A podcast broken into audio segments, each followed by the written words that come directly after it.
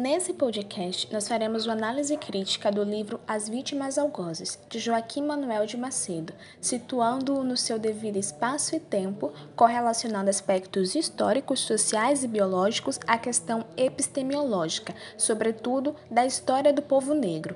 Nossos nomes é Marília Conceição e Larissa Oliveira. Fique agora com mais um Quebrando o Epistemicídio. Antes de tudo, gostaríamos de explicar a escolha do nome do nosso podcast. O epistemicídio é, em essência, a destruição de conhecimentos de saberes e de culturas não assimilados pela cultura branco-ocidental, ou seja, tudo a ver com a discussão proposta. Lembrando que não nos ateremos apenas à obra mencionada, mas a usaremos como plano de fundo e, embasada com outros textos, teceremos reflexões acerca do assunto. Então, como já foi dito por Marília, nós iremos ter uma discussão sobre o livro As Vítimas Algozes, de Joaquim Manuel de Macedo, que foi um escritor brasileiro da primeira geração do romantismo. Ele é considerado um dos fundadores do romantismo no Brasil, com sua obra Moreninha, que foi publicada em 1844. Joaquim, ele nasceu em Itaboraí no dia 24 de junho de 1820. Foi médico, jornalista, político, professor, romancista, poeta, teatrólogo e memorialista brasileiro.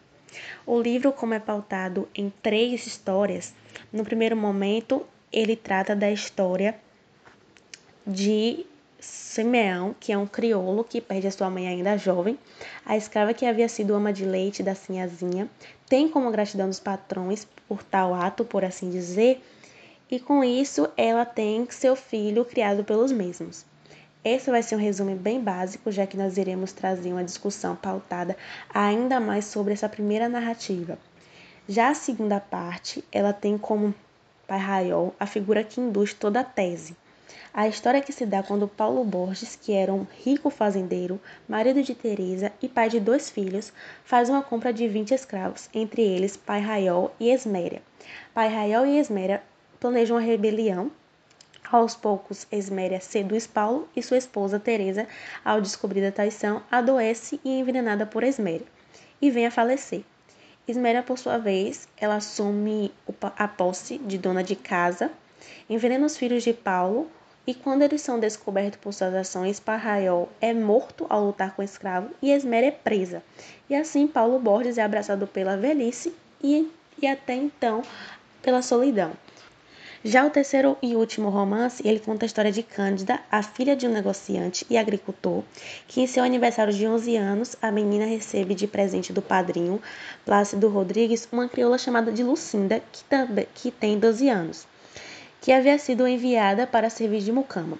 A mucama logo conquista a jovenzinha, alegando saber fazer bonecas e penteados.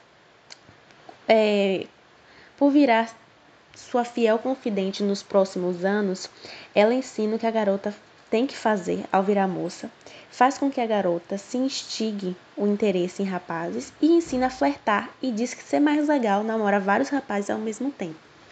Com tanta aproximação de sua dona, a mucama arma para um conquistador seduzir Cândida e tirar o símbolo de honestidade. Com sua ideia plausada no então futuro casamento de Cândida e do sedutor, que a traria a liberdade, mas o plano ele não teve êxito porque o sedutor ele não quis assumir o filho que Cândida carregava. Mas Frederico, que era uma criatura virtuosa, filho do padrinho de Cândida, perdoa o erro da amada e casa-se com a mesma. Já o sedutor, que era chamado de Sauvanel, na verdade ele era um criminoso procurado na França, e ele foi preso e deportado. Lucinda, por sua vez, na tentativa falha de fugir, foi capturada e foi abandonada à mercê do poder público da família.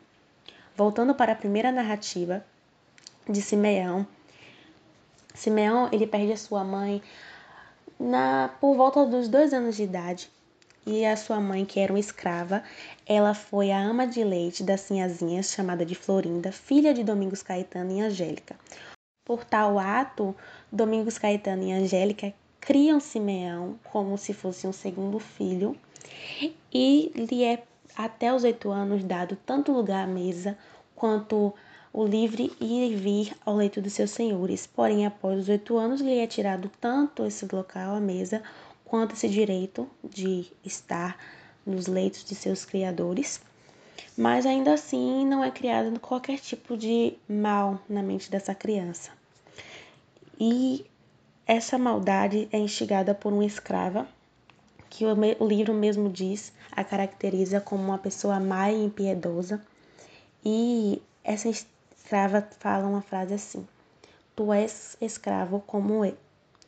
E isso foi a primeira gota de fel destilhado para a consciência da escravidão, como diz o livro, por Semeião, então, com toda essa visão que ele passa a ter, ele começa a criar um abismo entre a realidade dos seus criadores e a realidade que ele tinha como sua realidade até então já não é a mesma.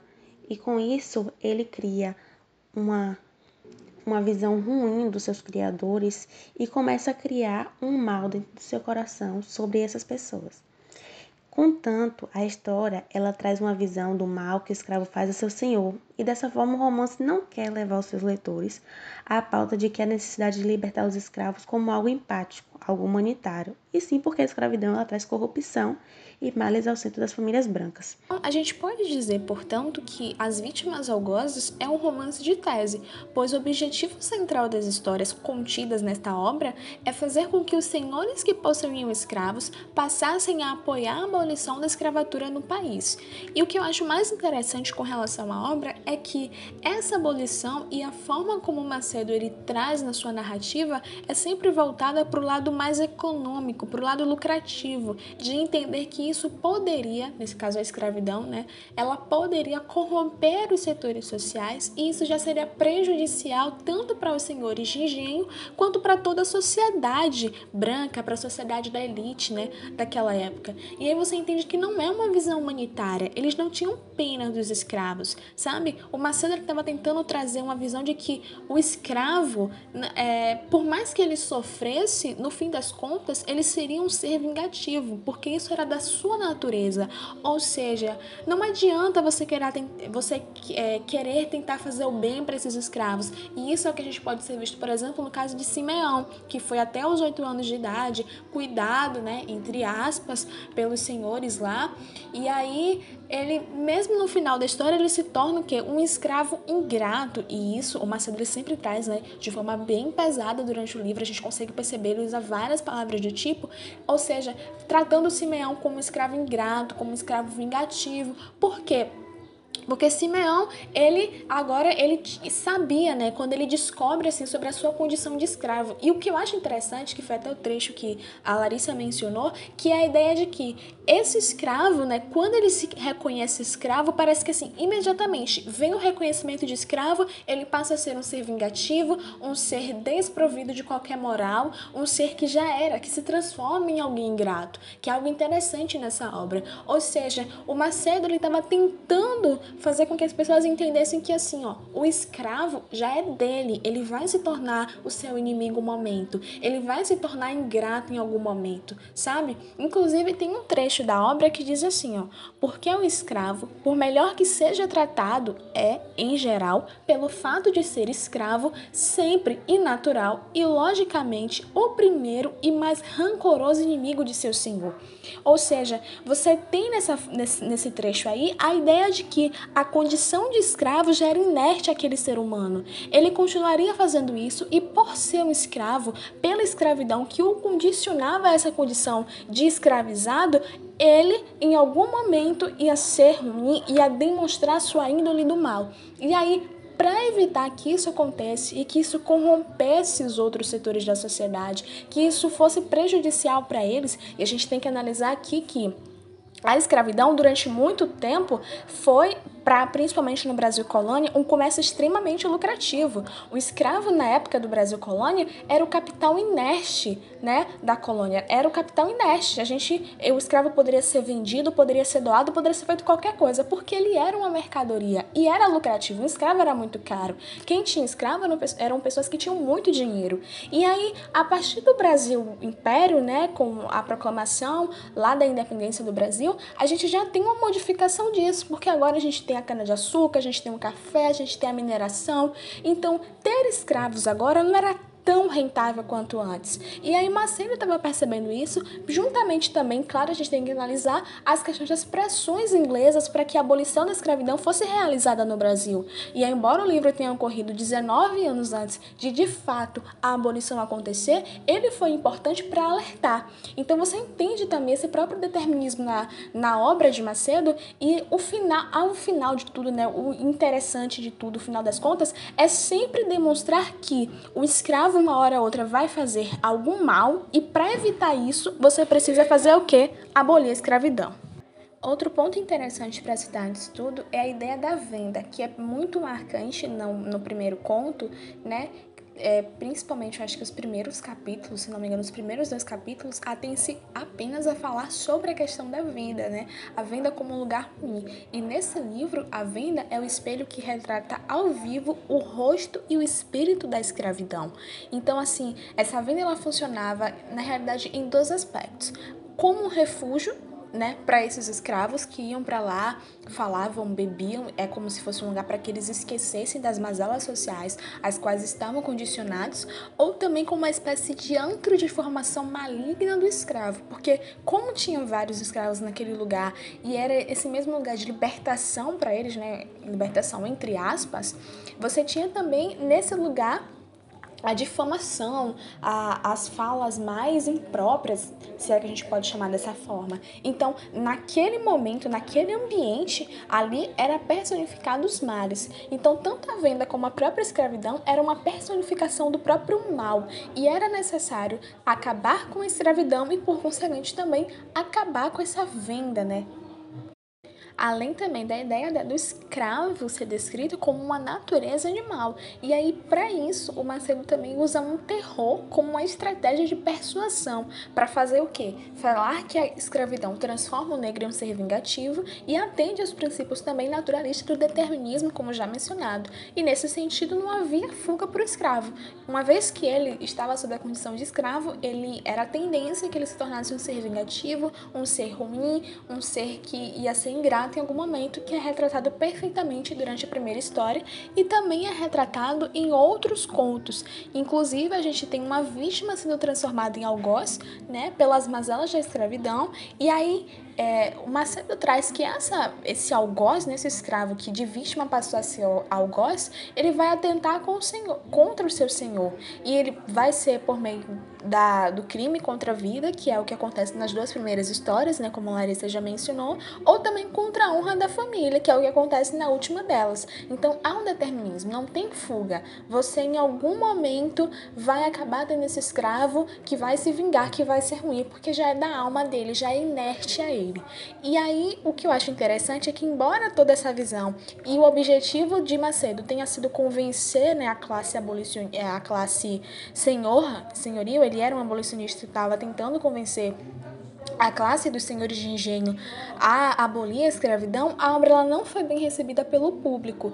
E aí acabou que o apelo que ele tinha feito no seu livro encontrou muita resistência dos grandes conservadores. E nesse momento eu te aconselho, se você tiver escutado até aqui, para aumentar a velocidade do áudio, porque realmente eu falo demais. Enfim, Valendo-se de seu prestígio literário no Brasil Império, né, o Macedo ele faz uma obra destinada a convencer o público leitor da necessidade de se fazer a abolição sob pena de haver uma contaminação dos valores da classe senhorial devido ao contato com a escravidão e suas mazelas. Ou seja, é uma obra, uma obra abolicionista de fato, mas que não se inclina ao lado humanista da questão, como eu já tinha mencionado antes, pois o que está em jogo aqui não vai ser a idoneidade física do negro, mas sim a preservação do status da classe dominante de seus valores. Ou seja, você, apesar de tudo, de você tentar defender uma obra que chama-se, né, tem um nome, uma obra abolicionista, ela de fato não está preocupada com a história do negro nem com a condição social dele. Ela quer apenas que a escravidão como um todo, que o livro sempre retrata como algo ruim, ela seja abolida para que ela não corrompa os outros setores da sociedade. E quem eram é, os frutos dessa escravidão? O próprio escravo. Então, eles, eles eram as causas de todos os problemas.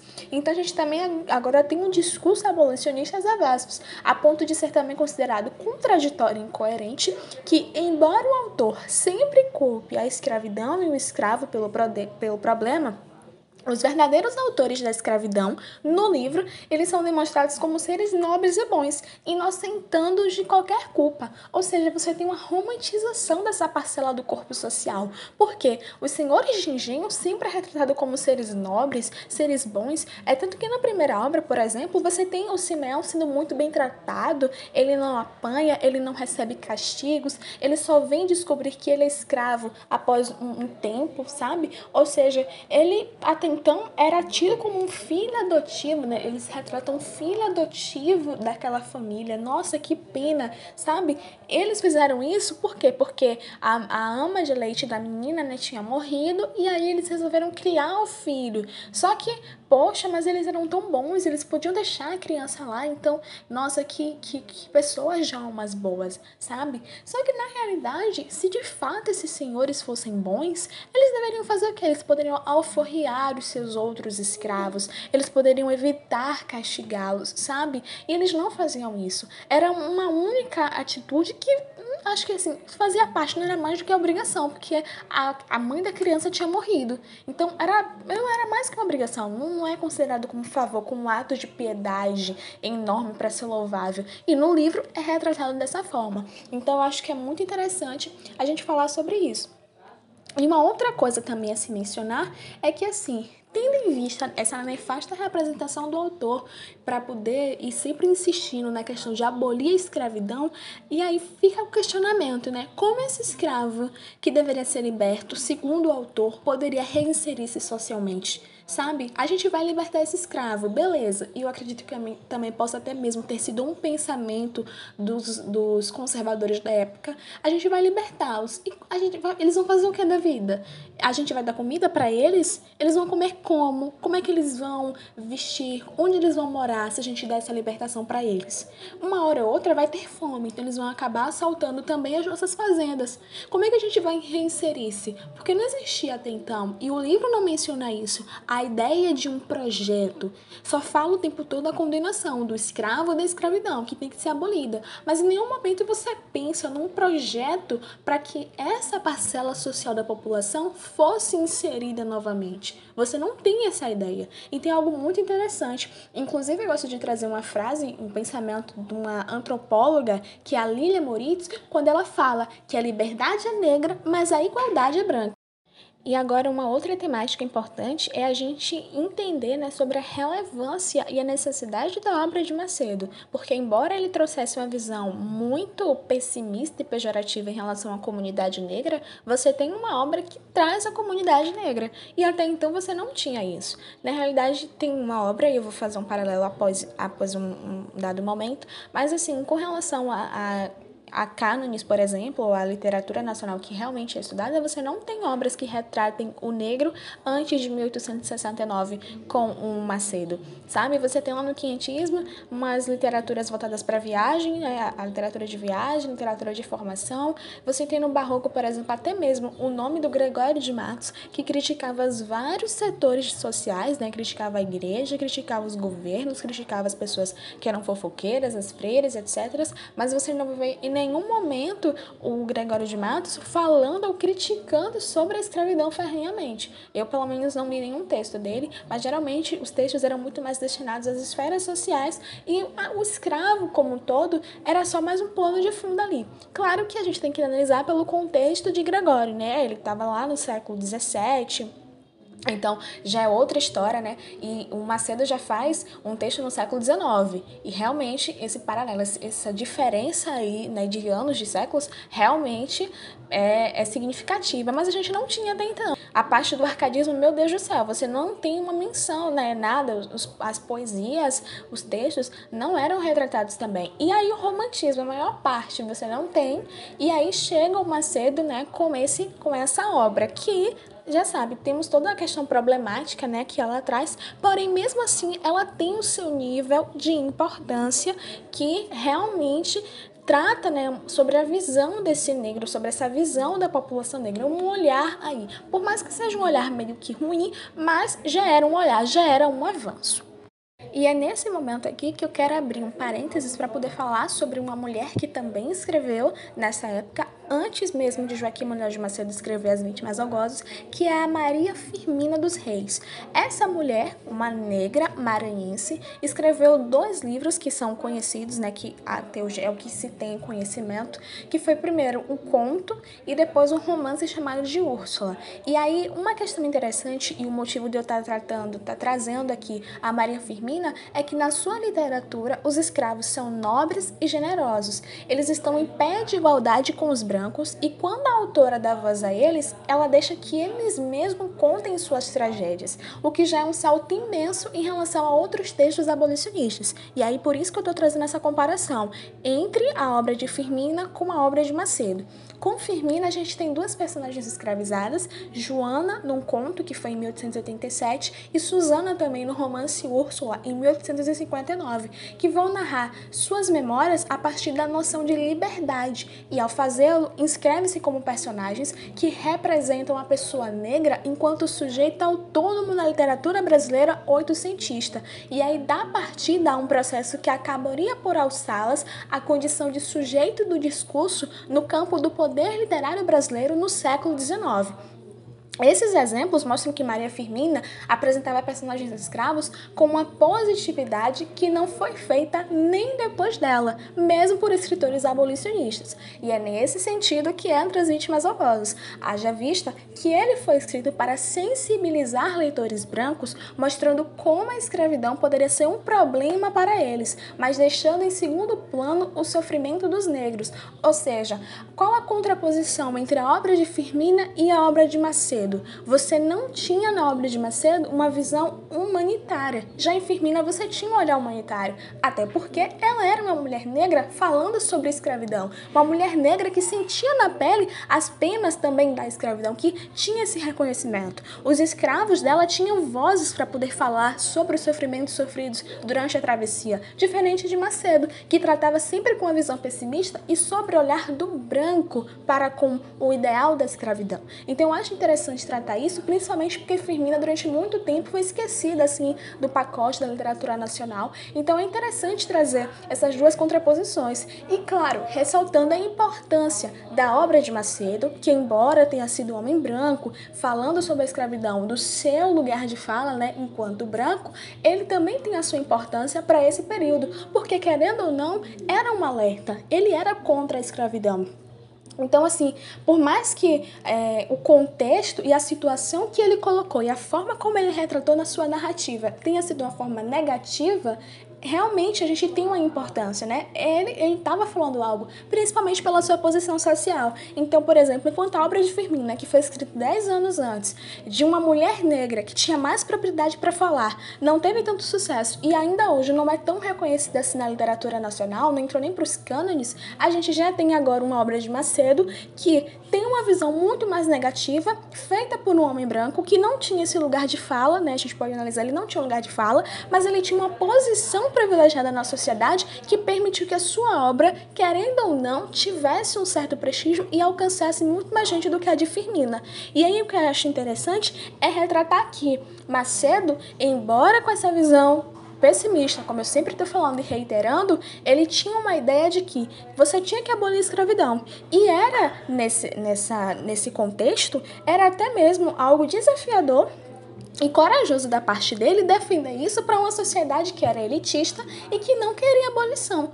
Ele, enquanto conservador, ele foi muito corajoso em chegar e falar isso, em fazer um livro sobre isso. Inclusive, não foi um livro que teve tanto que o público gostou. A galera não gostou muito. Por quê? Porque ninguém queria que a, que a escravidão fosse abolida. Porque as pessoas continuavam vendo o negro como ninguém.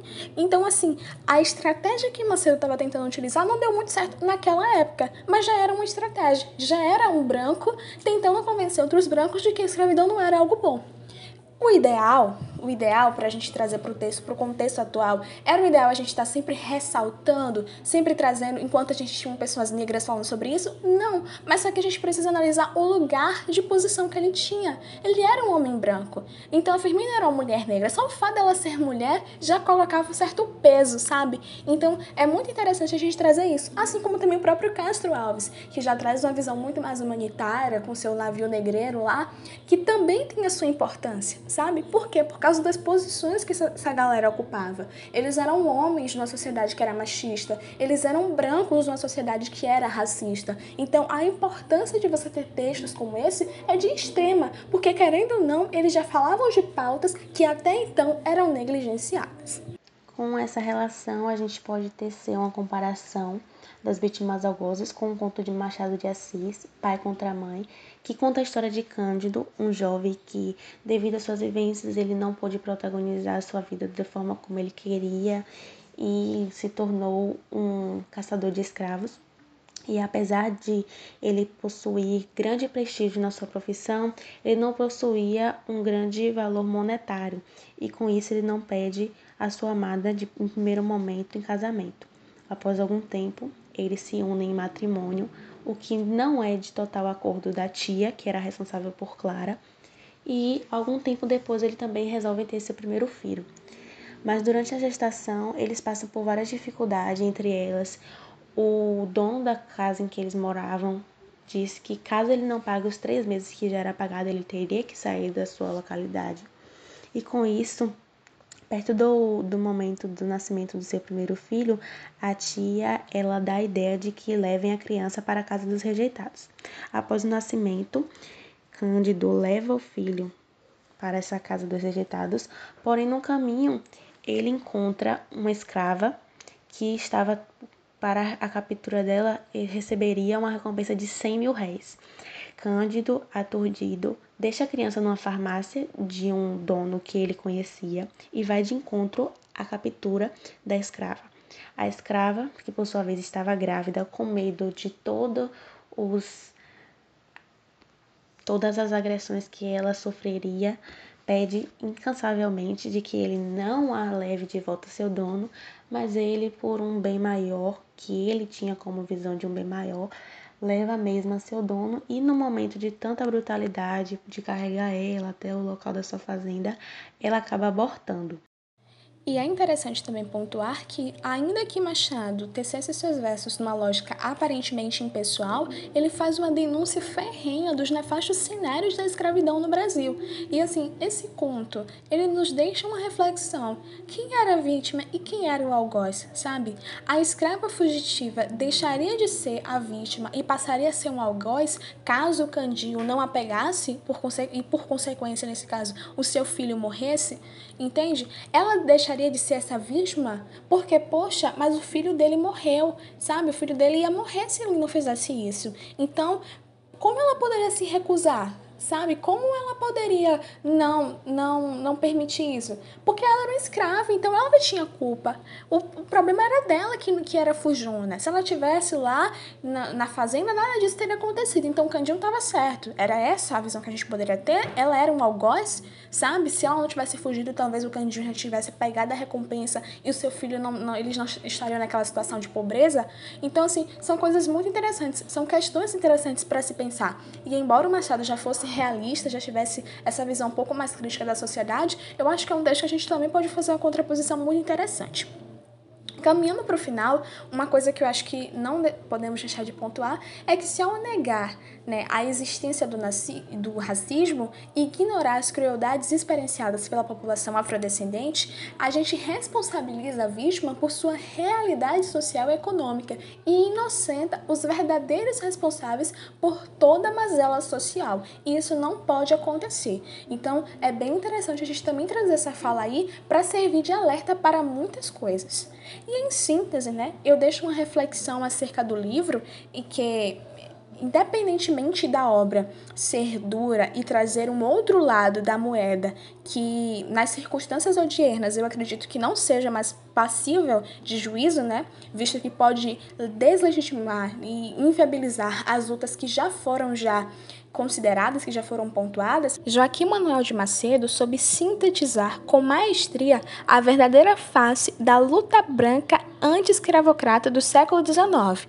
Não quero aqui generalizar nem dizer que todos os projetos abolicionistas tinham o mesmo viés, mas que eles devem ser olhados com ressalva para o seu real propósito, porque num país racista e com histórico de epistemicídio às diversas culturas, um livro como esse pode servir de alerta ou de gatilho para uma sociedade que, não obstante o lapso temporal, mantém suas bases escravagistas vivas, ou seja, a gente precisa analisar essa obra e também tecer algumas reflexões que são extremamente importantes, porque não é apenas uma obra comum, é uma obra que retrata a realidade daquela época e que, infelizmente, ainda assemelha-se em muitas coisas que acontecem hoje. Embora a gente já tenha muito tempo aí se passado, a abolição já tenha ocorrido, mas os estereótipos em relação ao negro, a visão pessimista e pejorativa e principalmente as questões de racismo, de injúria, de de preconceito são vistas até hoje. E para finalizar, deixamos um questionamento a você, caro interlocutor. Nessa história, quem é a vítima e quem é o algoz?